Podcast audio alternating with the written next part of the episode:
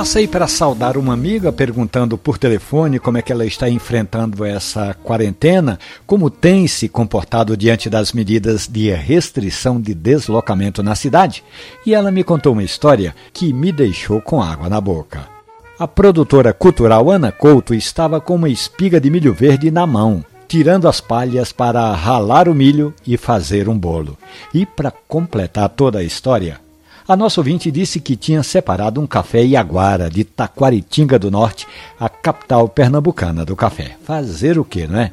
Comemorar a habilidade gastronômica da amiga e contar aos nossos ouvintes que hoje vai ter café pernambucano com bolo de milho verde. É uma boa harmonia. A doçura do milho com a acidez do café é uma combinação perfeita.